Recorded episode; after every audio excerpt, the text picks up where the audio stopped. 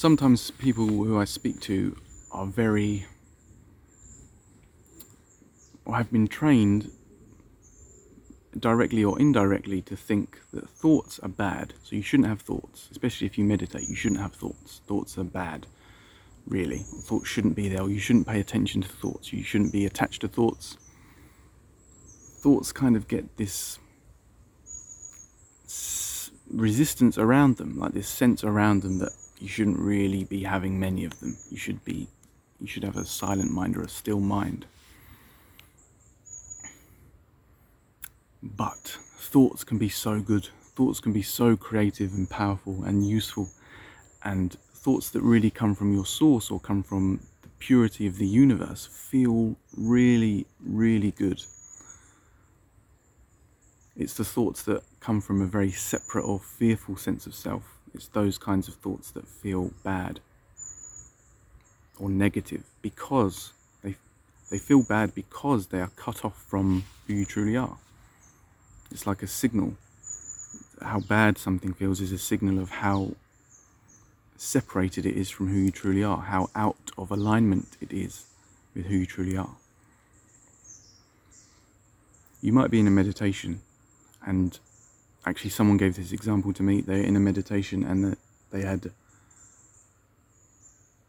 really nice vision or nice thoughts arise, and they were told that they shouldn't follow that or go with that and they should just focus on their legs, just focus on their arms.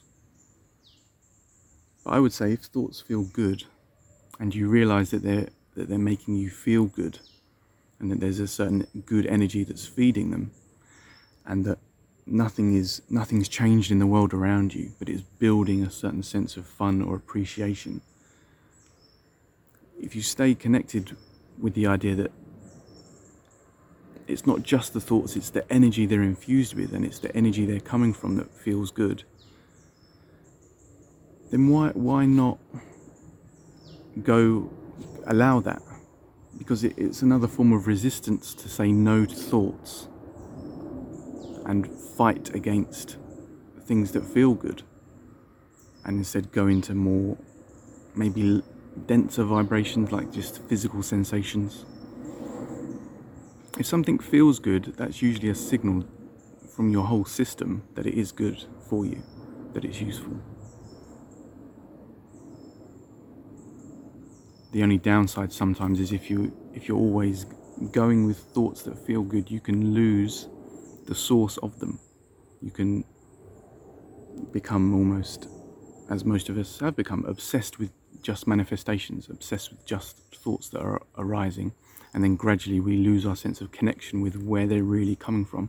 And so the thoughts start to feel worse and become more dense and become more negative and take on a life of their own that's not so useful for us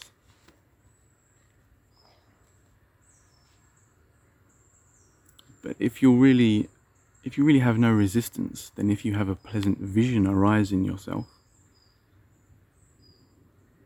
then who's to say you, you shouldn't just allow that as well? And the same goes for negative thoughts. When you, you are having negative thoughts, it's the, what gives them the power is our resistance against them. If if negative thoughts aren't fought against, then they have no place to really stick or land. So just allow everything and allow your main home or focus to be a sense of lightness rather than being dragged into anything that doesn't feel nice.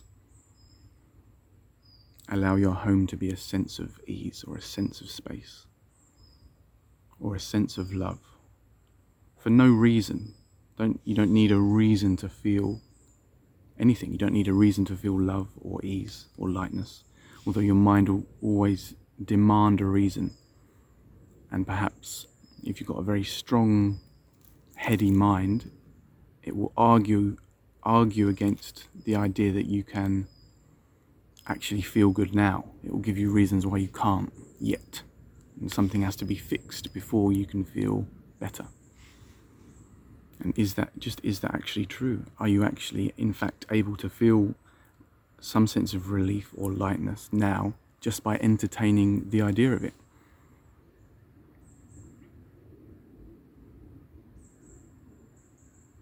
And the idea of it starts to become or can become a feeling. And then the feeling takes you even deeper.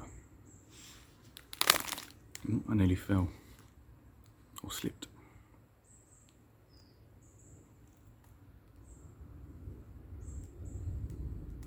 Hope that's useful.